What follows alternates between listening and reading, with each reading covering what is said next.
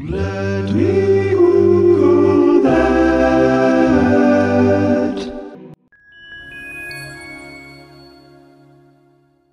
Graham Young was born in northwest London in 1947. His mother died when he was just a few months old, and he and his sister were separated and shuffled around to extended family members until his father eventually remarried. During this time, Young had grown close to his aunt and uncle, who basically stepped into a parental role, and he was reluctant to leave them. Although he did, along with his sister, return to live with his father and his new stepmother, and he seemed to do okay. He did well in school, and he seemed bright enough but from a young age, he was a bit odd. He was very solitary and had, from the moment he learned to read, it seemed, been fascinated with murder, specifically poisonings. Really, Young was just really into poison in general. He amassed a very solid academic knowledge of toxicology and chemistry as well as forensics, and by the time he was a young teenager, convinced the local chemist to give him digitalis and arsenic for the purpose of study. Or so he wanted him to think. Young was, by all accounts, more than a chemistry nerd. He'd matured into a fairly disconcerting character, extolling the virtues of misunderstood Hitler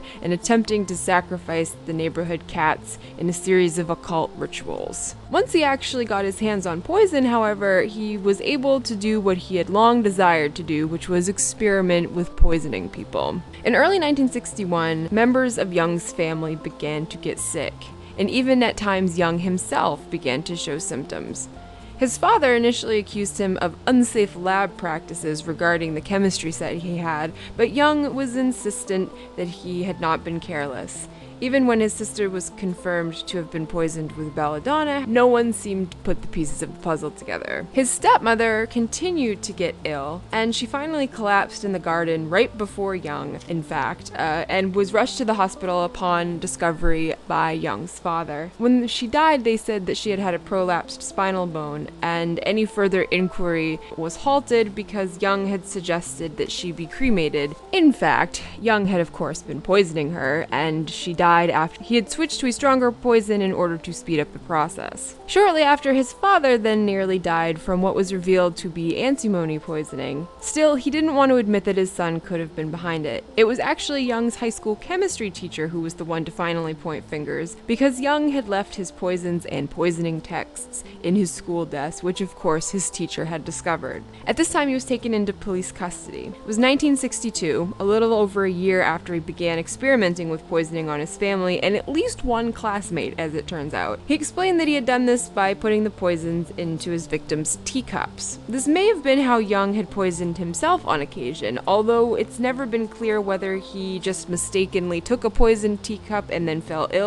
or if he intentionally poisoned himself either for the purpose of experimentation or to avoid detection. At 14, Young became the youngest patient to be committed to the Broadmoor Psychiatric Hospital since 1885. He was to stay a minimum of 15 years, during which time several poisonings or attempted poisonings occurred. In the summer of 1970, less than 10 years into his sentence, Young was somehow deemed cured of his poisoning thing and was released. Upon his release, he announced to the nurses that he now planned to kill one person for every year that he had spent in Broadmoor. He was released in spite of that statement. Now into his early 20s, Young had greater means and knowledge since he had continued to covertly study toxicology while in Broadmoor to return to his poisonings. He went to live with his sister, who had presumably forgiven him for poisoning her, got a job at a photography supply company, and began to stockpile. Neighbors, patrons, and co workers began to fall ill, a number of them dying in the year following Young's release from Broadmoor. By the time nearly 70 employees had developed symptoms, the on site physician was baffled, but assured them that it was probably nothing to do with safety regulations because everybody seemed to be doing their job adequately, and that whatever it was, it would probably just resolve itself. Young's frustration with the doctor's ignorance forced him to stand up and ask why the doctor had not considered thallium poisoning, since thallium was a chemical readily available for photoprocessing and would cause the symptoms that people had been experiencing. Of course, this was very bizarre, and the doctor was quite startled by Young's intense knowledge not just of poisonings, but a heavy metal poisoning that was basically